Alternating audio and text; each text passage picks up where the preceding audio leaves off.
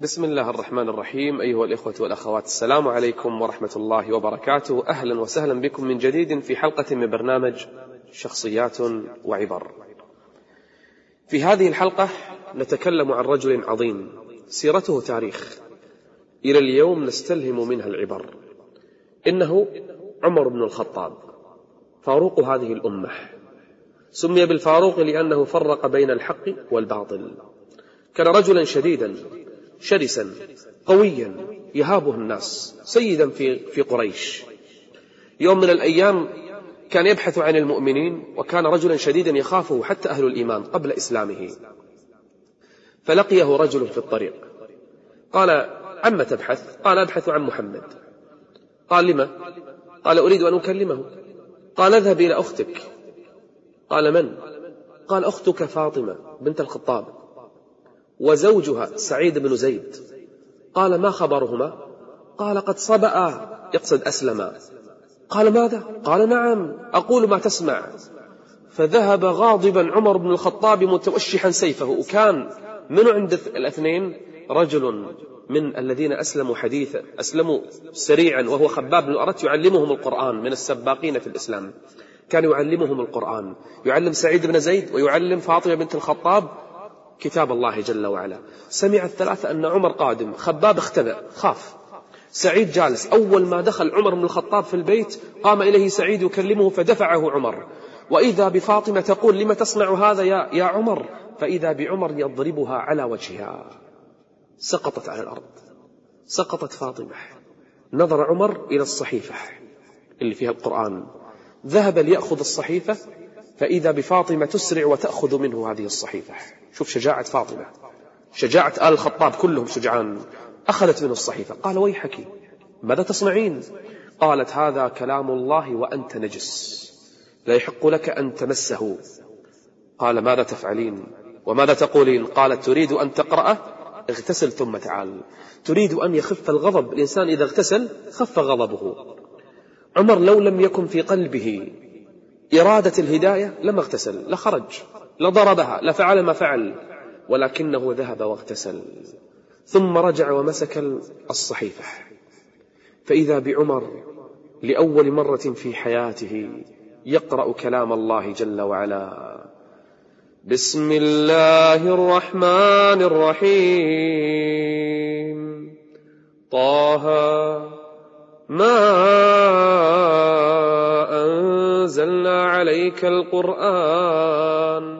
ما أنزلنا عليك القرآن لتشقى إلا تذكرة لمن يخشى.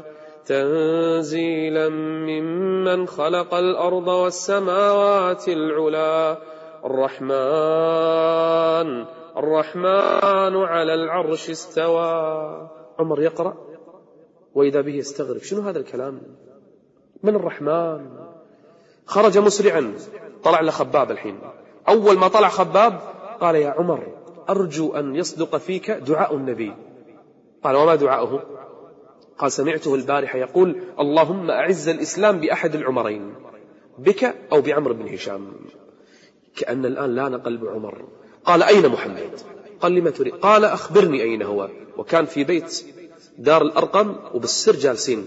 ذهب خباب معه إلى دار الأرقم. وحمزة تو أسلم قبل كم يوم. حمزة جالس وبعض الصحابة مع رسول الله في الغرفة. طرق الباب عمر. ذهب حمزة شاف قال يا رسول الله إنه عمر. خاف الصحابة. عمر جاينا وكيف عرف مكاننا؟ فقال حمزة حمزة بطل أيضا. قال يا رسول الله إن أراد خيرا أعطيناه. وإن أراد شرا كفيتك إياه بسيفي. يعني لا تخاف. أنا بروحي أتكفل فيه. قال لا يا حمزة. اترك. أشجع من حمزة من؟ رسول الله. صلى الله عليه وآله وسلم. راح وفتح الباب. دخل عمر. تدرون إيش سوى الرسول؟ جبذه من ثيابه. تلح شوف شجاعة الرسول. تله من ثيابه. قال يا عمر لتنتهي لتنتهين عن هذا؟ أو لينزلن الله بك قارعة. إما تسلم أو ينزل الله بك قارعة. مصيبة تنزل عليك. تعرفون إيش قال عمر؟ قال يا رسول الله جئت أقول أشهد أن لا إله إلا الله وأنك رسول الله. الله أكبر. أسلم عمر. الله أكبر. ارتجت مكة. الله أكبر. دخل في الإسلام عمر. الله أكبر. خزئ, خسئ الباطل. وجاء الحق. وإذا بالنور ينتشر. وإذا بالصحابة ينطلقون يصلون عند الكعبة. وإذا بالضعيف يعز ويقوى. إنه من؟ إنه عمر بن الخطاب. خرج عمر كبر الصحابة كبر النبي والصحابة وراءه. خرج عمر يريد أن يشهر في الناس يعلن أنه دخل في الإسلام. قال من أكثر الناس نقلا للخبر؟ فقالوا رجل اسمه جميل ابن معمر.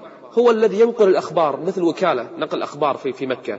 فجاءه عمر قال له أسمعت الخبر؟ قال ما الخبر؟ قال أسلمت. على طول أول ما سمع الخبر. جمع أهل قريش وصباحا ركب على دابة والناس كله يجتمعون حوله يبي يسمعون الخبر. قال سمعتم الخبر؟ قالوا ما الخبر يا جميل؟ قال صبأ عمر. قال له عمر وراء عمر. قال كذبت يا عدو الله. قل أسلم عمر. قال أسلم عمر. فقام الناس على عمر يضربونه. تو أول الصبح. وعمر يدفعهم بروحه. وبروحه يضرب هذا ويدفع هذا إلى آخر النهار ما قدروا على عمر. ثم ذهب إلى بيت أبي جهل فطرق الباب عليه. أبو جهل ما سمع الخبر عمر يبي ينشر الخبر في مكة كلها. طرق الباب على أبي جهل فتح الباب أبو جهل قال حياك الله يا عمر تفضل ما الذي جاء بك في هذه الساعة؟ قال سمعت بالخبر يا عدو الله. قال ماذا؟ قال أنا أشهد أن لا إله إلا الله وأن محمد رسول الله. خسي أبو جهل وأغلق الباب ورجع وما تكلم بكلمة. ما استطاع أن يفعل شيئا. وقل وقل جاء الحق وزهق الباطل إن الباطل كان زهوقا. إنه عمر. كل الناس لما هاجروا ترى هاجروا بالسر. إلا عمر. تدرون إيش سوى؟ يبي هاجر إلى إلى المدينة. جاء دور أبو جهل وعتبة وشيبة كبار أهل قريش جالسين عند الكعبة. راح أول ما دخل عليهم هم خايفين منه. قال لهم أيها الناس من أراد أن تثكله أمة يعني أمة تفقده وييتم أولاده وترمل زوجته فليلقني وراء هذا الوادي فإني مهاجر إلى المدينة. أتحداكم كلكم اللي يبي يموت وأمة تفقده وعياله وزوجته خلي يجيني وراء هذا الوادي ترى أنا مهاجر. إنه عمر. عمر بن الخطاب رضي الله عنه. ترى ما كان بعد الإسلام بهذه الشدة إلا على الأعداء. أما على المؤمنين كان رحيما. تغير عمر على أهل الإيمان. كان هو الرجل الرحيم. كان في الليل قائم. كان يقوم الليل. حتى إذا بقي جزء يسير من الليل قوم زوجته وأولاده. قعدهم الصلاة. وإذا به يقرأ القرآن قبل أن يوقظ الناس بالصلاة ويقول وأمر أهلك بالصلاة. واصطبر عليها. إنه عمر بن الخطاب. بعد أن تولى خلافة الخلافة وصار أميرا للمؤمنين تدرون إيش كان يسوي؟ كان في الليل يبحث عن الناس اللي ما عندهم مأوى الناس الفقراء اللي ما شبعوا من عشاء. يوم من الأيام وهو في الليل يتفقد أحوال المسلمين. كان عنده خادم اسمه أسلم. شاف من بعيد امرأة عجوز وعندها عيال يبكون في الصحراء. وحط شاب نار وعندها قدر. قال حق أسلم تعال تعال. شنو هذه؟ شنو قصتها؟ راح شافه عمر سلم عليها. هي ما تعرف عمر. قال لها يا أمة الله ما الذي أجلسك في هذا الليل مع الأطفال اللي يبكون والقدر؟ شنو قصتك?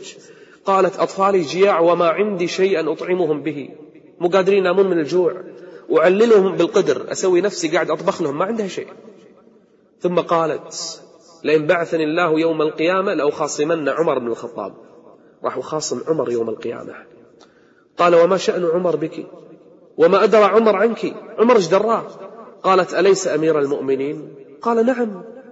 قالت كيف يكون أميرا للمؤمنين ولا يدري عني؟ لازم يدري عني. عمر مسؤول عن الأمة كلها. خاف عمر. قال لمولاه أسلم تعال. ذهب إلى بيت المال وأخذ كيس من طحين. قال شيله حطه على ظهري. قال أنا أشيل عنك. أنا أحمله عنك. قال لا. قال أنا أحمله عنك. قال تحمل عني وزري يوم القيامة؟ تضمن لي تشيل ذنوبي يوم القيامة؟ سكت أسلم. قال احمله على ظهري حمله على ظهره. أسرع إلى العجوز في الليل وأخذ يصنع معها العجين يحط الماء ويصنع العجين مع المرأة. حتى إذا طبخ الطعام خلص الأكل راح جلس من بعيد ونظر إليهم. والأم قاعدة توكل الأولاد. الأم توكل الأولاد ما تدري من الذي جاءها بالطعام ثم قال له أسلم يا أمير المؤمنين خلاص نرجع البيت. قال لا حتى أراهم يشبعون وينامون. كما رأيتهم يجوعون. لازم أشوفهم يشبعون. يقول أسلم نظرت إلى عمر وإذا عيناه تذرفان. إنه عمر المبشر بالجنة. إنه عمر بن الخطاب قبل موته طعن وهو يصلي. حمل إلى بيته. شوف حسن الخاتمة. قال لابنه ضع خدي على الأرض. وضع خده على الأرض. يقولون دمعت عينا عمر. وهو يقول ويل لي إن لم يغفر لي ربي.